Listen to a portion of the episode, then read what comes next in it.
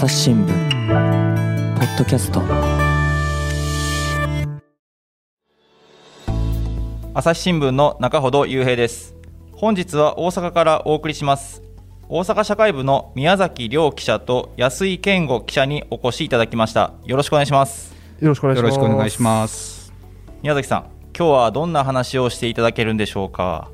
あはい、えっと、夜間中学のお話です。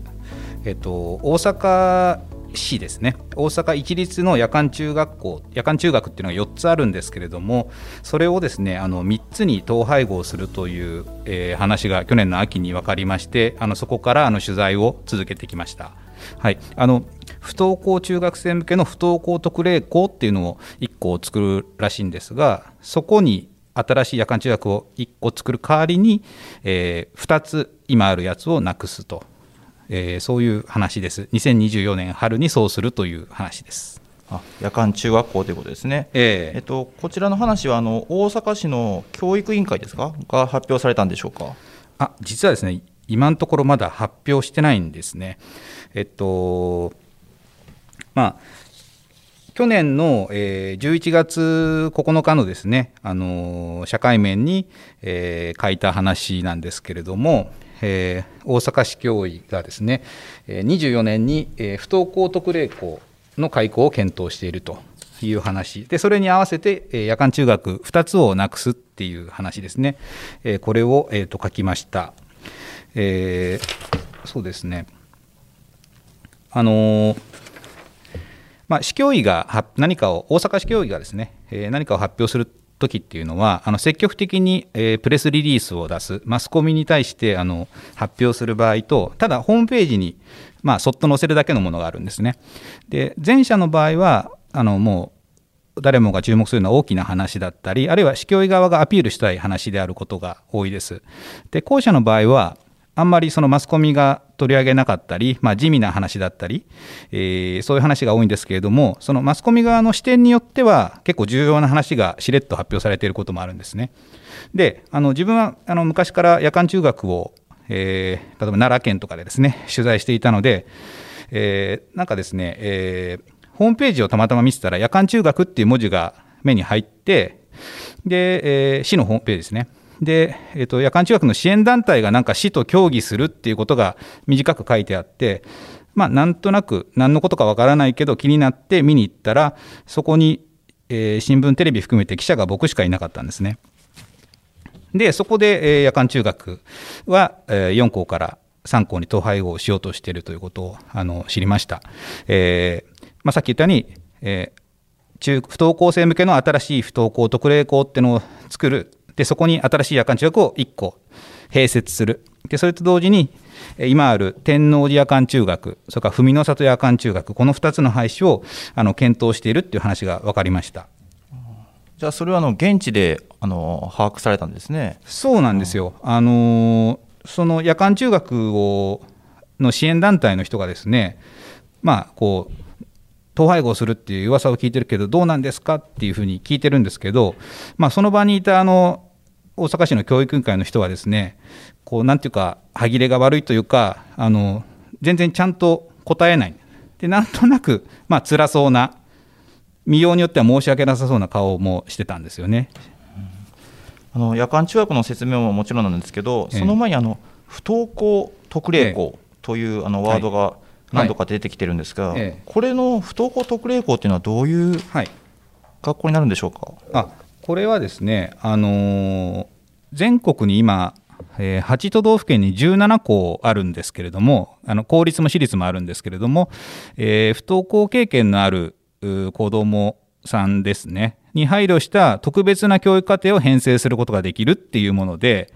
えー今17校あって、で、それを2024年にあの大阪に作ると。で、大阪の場合は中学生向けのやつを作るということなんですね。で、えっと、まあ、え京都、近くの京都市にですね、あの楽友中学っていう中学校、公立中学校ありまして、あのそこで、えーまあ、あの不登校特例校があると。で、しかもそこはあの夜間中学を併設してるんで、夜間中学は、あの割と高齢者の方とか外国出身生徒が多いんで、まあ、昼間の不登校経験者の生徒と相互にこう触れ合う中で何かお互いに、えーいい形になればということを考えてるんでその京都をモデルに大阪は準備しようと、えすいません。そういうことですね。じゃあどちらかというとその大阪市の方はこの不登校特例校を開校しますよっていうふうなものを前面にどちらかというと出してき出してきてて、はいでけど現場に行ってみるとどうもそのなくすことの方が、あの問題が大きいんじゃないかっていうそういう問題意識を持って、えっと、そうですね、えっとまあ、11月の取材の時点では、不登校特例校の方も発表してなかったんですけど、まあ、どっちも初めて、えー知ったことです。でただ、えーまあ、あー結構おうちが書いたり、えー他の新聞社さんも書いて書いたりですねしてる中で、えー今年の2月の大阪市の予算の発表がありましてそこで不登校特例校を2024年春に開校させますということを発表してますもう予算もえー使いますって発表している、ただ、そこで合わせて夜間中学の統廃合、その天王寺、文名里をなくす話も当然書いてくるのかなと思ったら、そこはなんかまだ書いてないんですよね。えーまあ、ちょっとあの、まあ、繊細な話だし、反対している方々も多いので、あの市教委もあえてあの書かない、まあ、今は取材したら、そういう検討とか、そういう計画してるっていうう言い方ですね。はい。あのまたそもそもなんですけどこの、まあ、夜間中学っていうとやっぱりあの夜あの、まあ、日中は働きに出てらっしゃる方とかがあの夜勉強するとこなのかなっていうのは想像できるんですけど、この夜間中学校ってどういう学校か教えていただけますか？あはい、えっとそもそもですね夜間中学はあー戦後の混乱期にですね、えーまあ、仕事や家事をやらなきゃいけなくて昼間の中学校に通えない子どものために公立中学校の中にできました、まあ、夜間学級っていう中学校夜間学級っていうのが正式名称なんですけどその通称が夜間中学です。で、えーとまあ、昼間の公立中学校と同じで授業料とか教科書代はあのタダです。で卒業生は中学卒業っていう資格も得られます。で数がですね、えー、と文科省によると1950年代は全国に80校以上あったらしいんですが、まあ、その後ざっくり言うともう減少傾向でずっとお言っておりました私が奈良で取材してた6年前ぐらいだと30校ちょっとぐらいだったと思います。ああそうなんですね。あのちなみに私はあの夜間大学であの学んでてですねあの夜間大学って結構あの最近減ってるあの減少してるんですけどそういうイメージであの中学夜間中学の方も減ってるんじゃないかっていうええ。イメージはあったんですけど、ええ。どうもそう最近そういうわけでもないようですよね。あそうなんですよ、おっしゃる通り、ずっと減ってきてたんですけど、あのー今、えー外国出身の生徒がすごい増えてるんですね。まあ、あの日本全体であの外国出身の人がどんどんどんどん増えてる時代だと思うんですけれども。だから日本語が苦手な状態で日本に来る人が学ぶ場が必要だってことで、えー夜間中学入りたいっていう人が増えている。もう一つはあの不登校の生徒も、まあ、昔と比べたら増えている。こういう方々が学び直す場っていうことで文科省がですね注目していてで、えー2016年にそういう教育機会確保法っていう法律も成立してですね一応今全都道府県に少なくとも1校を作りましょうという呼びかけを文科省はしています。その呼びかけは進んでるんですか？あのそうですね、えっと増えてまして、さっき6年前ぐらいに、はい。えーえー約30校だったって申し上げたと思うんですが、はい。え今現在はあー12都府県に36校。で、えーもうすぐ4月、まあ、4月、2022年4月ですね、えー新年度には15都道府県に40という数になります。えーなので、まあ、増えています。あじゃあまあまだ分かんないですけど、まあ、4校から3校にそういう統廃合の案があるっていうのは、減るっていうのはやっぱりそういう流れとは逆行してるっていうことになるんですよね。そうですね、んそういう流れを、まあ、あの取材で知っていたもんですから、あこれは、まあ、あの国の方針に逆行することだなと思って、えーまあ、ちょっとこれはあの取材して、えーなんとか市教育委員会の方にも、そういう事実ありますと認めてもらってですね、あの記事を書かなきゃいけないなというふうに思いました。あの先ほどもあの宮崎さんの方からあの奈良時代などにもあの関心持ってっていうふうにお話があったと思うんですけど、はいこのあの夜間中学というテーマに関してあのご関心いつぐらいから持っていらっしゃったんですか？そうですねあの中尾さんと同じように、まあるっていうことと大体のイメージしか知らなかったんですけれども、あの奈良総局っていうところに2016年に赴任しまして3年いたんですけれども、その時にあの奈良県っていうのは公立夜間中学が全校全校あの全県で3校あるんですね。で、これ、奈良県そんなに人口が多くないので、人口比率から言ったらめちゃくちゃ多いんですね。で、えっと、そこにちょっと通って取材させていただいて、あのいろんな記事を書きましたね。見出しが夜空で聞いたチャルメラの音夜間中学で思い出す優しさ。あこれも一つですかね。あそうですね。あの、ま、何本か記事書いたんですけどこの、えー、西島さんっていうですね69歳の男性の記事なんですけどちょっと人生経験があまりにもすごすぎてどういうふうに書いていいかわからなくてで奈良勤務の終わりの方に出会ったもんですからあのそのままですね書けないまま東京に移動してしまったんですね。で東京2年間いたんですけどちょっとそこから忙しくなっちゃったんですけどなんか書ける機会がないかなって伺っててあのまあ、話聞いてから2年遅れぐらいであの書くことができた話です。はい、でどういう話かと言いますとあの西島さんその奈良県のですねあの結構貧しいお家に生まれてもう小学校はほとんど2年ぐらいしか行ってなくてですね中学校も行ってない。で結構その割とやんちゃな子たちとつるむようになって、まあ、いわゆる不良だったんですけれども19歳の時に不良仲間から抜けようとしたところリンチに遭っちゃったんですね。一緒に暮らしてたあの男の子たちと。それで奈良から命からがらあの歩いて逃げてなんと滋賀県まで歩いて逃げたんですよ。で、えー、何日か23日歩いたんだと思うんですがで滋賀県のですね道端のベンチで行き倒れてたんですねもう小銭もなくなっちゃってそしたらあのチャルメラの、あのー、音がしてですねあの屋台ラーメンをやってる、えー、老夫婦の方にまあ、行くとこなんやろって拾われて、これでも食べろって言われて、なんかラーメンを8杯食べたらしいんですけど、で、そこからその人たちのお家に拾われて数ヶ月過ごして、そこから人生が変わられたと。ええ、そういう方のお話です。で、文字が全然書けなかったんですけど、あの、高齢になって学び直してるっていう、ええ、方で。あの、その後その後もやっぱりそういうストーリーというんですかねそういうストーリーを伝えてやっぱり夜間中学の大切さっていうのをずっと伝えたいなっていう思いがあったっていうことですかね矢崎さんは。そうですねあの夜間中学残してってこうあの一生懸命そういう運動をしてる人もいるんですけれどもそれも一つ大事なんですけれどもあのどういう人がどういう理由気持ちであの学んでるかっていうことを書くこともそのじわっと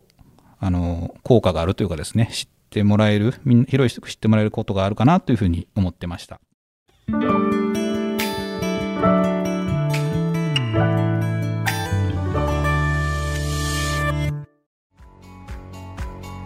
私は朝日新聞歩きき人工音声が伝える速報ニュースのポッドキャストです通勤中でもお料理中でも運動中でも趣味の作業中でも何かしながら最新のニュースをフォローできます。あなたの知りたいニュースどこででも。朝日新聞歩きき。たった数分で今日のニュースをまとめ聞き。あの今回の去年の11月9日付のあの報道以降ですか、まあ、実際にその、えー、天王寺夜間中学の方に実際行ってみようというふうに考えられたわけですかね。あそうですね、あの最初から連載記事にするとあの決めてかかったわけじゃないんですけど、何かあのしっかりあのそこに通ってる人の記事を書きたいと思って、12月の初旬に初めて行きました。その時のあの印象というんですか、なんか、はい、思い出に残っていることとかっていうのはありますか？あそうですね、えっと、まあ、あのそうですね、まあ、今までも夜間中学にあの行ってたことはあるんですけれども、えー、なので、夜間中学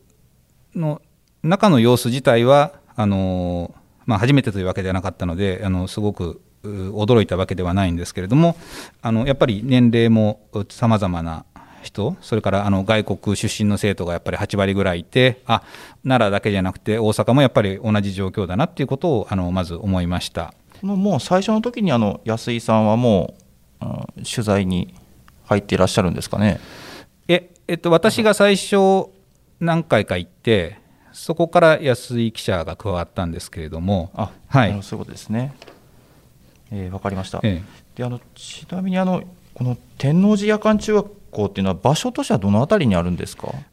あのアベノハルカスっていはい。う日本一、えー高いビルがあってそこからまあ歩いて、えー5分から7分そのぐらいですね。あ結構あの都会というか都会の中にあるんです、ね、そうですね。都会ですね、あのちなみに授業ってあのはいあの日本語があまり理解できないというか、そういう人たちもいるのかなと思ったんですけど、授業はどういう？あ授業はですね、あのーその日本語の能力もそうですしそのどこまで学習できたかっていうのも小中学校まるまる行ってない人もいれば小学校は行ったけど中学校行ってないって人もいる。ので、えっと、クラスがいくつかに分かれています。で、えー基本は午後5時半から授業が始まって、えー2時間授業を受けてで、えー、とちょっとご飯とかを食べる時間があって、まあ、みんなご飯は持ち寄らないといけないんですけど昔給食があったんですけど廃止されちゃったんですけど。であとそれでご飯の後に2時間勉強して8時50分に終業のチャイムが鳴る。っていう流れになりますね。通常の中学校よりも、えっと、授業時間が短いような気もするんですけど、はい。実際短いですか？8時あ3時間ぐらいですか？よ 4, 時4時間ですね。4時間授業4時間。あはい。その連載、まあ、取材あの中学校の方に行かれて、はい実際その連載にしようと思ったそのはいきっかけっていうんですか？その、はい。というのはどういうところにあったんですかね？あそうですね。あのーまあ連載にできたらいいなというのはあの思っていたんですけど、あというのがですね、あの夜間中学本当に一人一人いろんな事情で通ってきていて。でまたそれぞれ一人一人がの人生がもう全員連載になるようなものすごい多くの苦労を乗り越えて夜間中学にたどり着いてきている人ばかりです。っていうか、まあ、逆に言うとそういう人じゃないと来ていないというところもあるんですけどで、えーただ一人一人本当に違うんですけどあえてそのお大きく分けるとしたらその、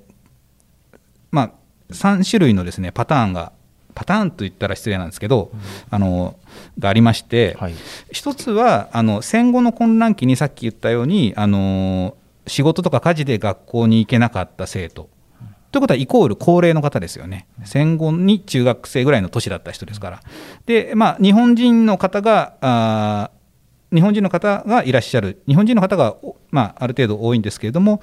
その中には在日コリアンの方だとか、えーまあ、国籍でいうと日本籍なんですかね、でも中国残留孤児と言われている方、あの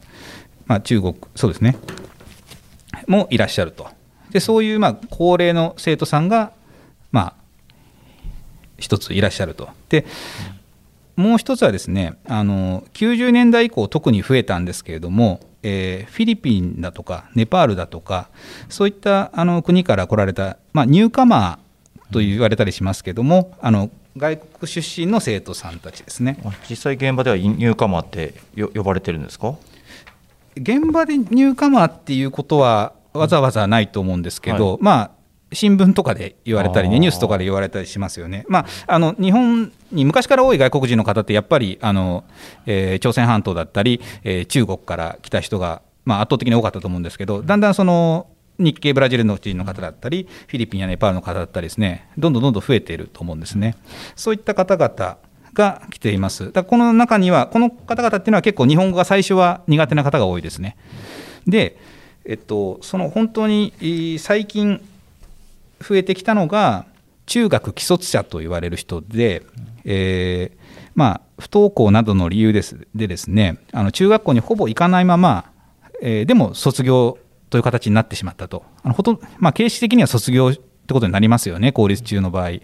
で、そういう人はですね、あの過去にはあもう一度入れなかったんですけれども、2016年頃からこういう人も通えるようになりました。で、こういう方は、10代の方とか20代の方とか、結構若い方も多いです。で大きくはまあこのそうですね、この、はい。あの3つの生徒さんがあのいらっしゃればなというふうにうん。はの頭にありました。で、まあはい、ねまあ、連連載がそのバラエティに富むというか、そういう狙いもあってですかね。そうですね、バラエティに富むというのもありますし、まあ、いろんなパターンがいるってことを正しく伝えるためには、それぞれの人のどなたか代表していただいて、語っていただく必要があるなって思いました。でその中でやっぱりあのきっかけになったのはその石田さんという方ですかね、あの連載1回目に登場される。そうですね、あのー夜間中学に行って、まあ、休み時間とかにどんな方がいるかなと雑談してるときにですね、あの、石田稔さんっていう、まあ、当時82歳ですね、今83になられましたが、あの、男の方と話していたらですね、まあ、あの、脳梗塞に去年なったと。で、あの、まあ、認知症になったら嫌だなと思って、あの、まあ、あの、刺激を与えなきゃいけないということで自分自身にあの夜間中学に入ったんだっていう話を教えてくれたんですね。で、その中で、まあ、あの、実は小学校しか行けてなくてっていう、あの、話、あの、疎開先、戦争で疎開先の、あの、おじいちゃんの農作業を手伝わなきゃいけなくて、まあ、中学校は行きたかったんだけど、行かせてもらえなかったらしいんですね。えー、そんな話をしていく中で、あの、すごいびっくりした話が出てきてですね、あの、阪神大震災で被災して、その時に、えー、っと、ご家族6人を同時に一晩で亡くされていたという話を聞いてですね、まあ、ちょっと最初だったんでそれ以上立ち入っては聞けなかったんですけどちょっとこれを聞いちゃった以上あの書かせてくださいってお願いをしなきゃいけないなというふうに思ってちょっとこう身が引き締まったというかですね。はい。びっくりしました。でまあその連載、まあ、今回5回やられたと思うんですけど、はい、なかなかいくらの経験豊富な宮崎さんといえどもあのなかなか5回全部一手に引き受けるのはなかなか大変だと思うんですけどここでいよいよあの登場になると思うんですけど、はい、それであの安井記者をあの誘われた経緯とかも伺っていいですか？あはい。あのあの新聞記者なので、まあ、あの自分が取材した話の連載っていうのはあの一人でえー、やりたくなっちゃったりするものでもあるんですけれども、まあ、一つはあのその数ヶ月後にですねちょっと別件で自分がかなり忙しくなることが分かったのが一つ。であと実はあの、まあ、もう一つ理由があってあの同じ教育を取材するチームにいたあの安井健吾記者に頼むことにしたんですね。あの連載のうちの1本を。であのまあ、なんで安井記者に頼んだかというとまずあの性格がいい。あのめちゃくちゃ親しみやすい、まあ、素直でですね、あの礼儀正しく、あの別に本当にそうなんですけど、であと、ま、優しいやつだなっていうのがありまして、だから結構、その夜間中学の生徒さんのその人生に立ち入る、その、まあ、繊細な取材でもあるんで、あまあ、この人だったら任せられるかなと。何かその揉めちゃったりすることもないだろうなっていうふうな一つがありました。で、もう一個、あの、朝日放送ですね、ABC、テレビから出向できている記者なんで、それも理由の一つでした。あの、すごく報道をずっと続けていきたいっていうあの記者なんで、あのまだあギリギリ20代かな、なんか若い安い記者でもありますし、ぜひ夜間中学の取材を体験してほしいなというふうにあの思ったというところがあります。はい。いよいよ登場した安井さんですが、一言だけいただいて、あのあの今のもうだいぶ時間も長くなってしまったので一応引き取って次回にしようと思うんですが安井記者一言だけお願いします。あすいません。あの前半部分ではほぼほぼあの宮崎記者に喋っていただいていよいよというところであの次回に持ち越しとなって大変恐縮なんですけれども次回もよろしければ聞いてください。よろしくお願いします。はいお願いします。じゃああの次回あの続きをやらせてもらいます。よろしくお願いします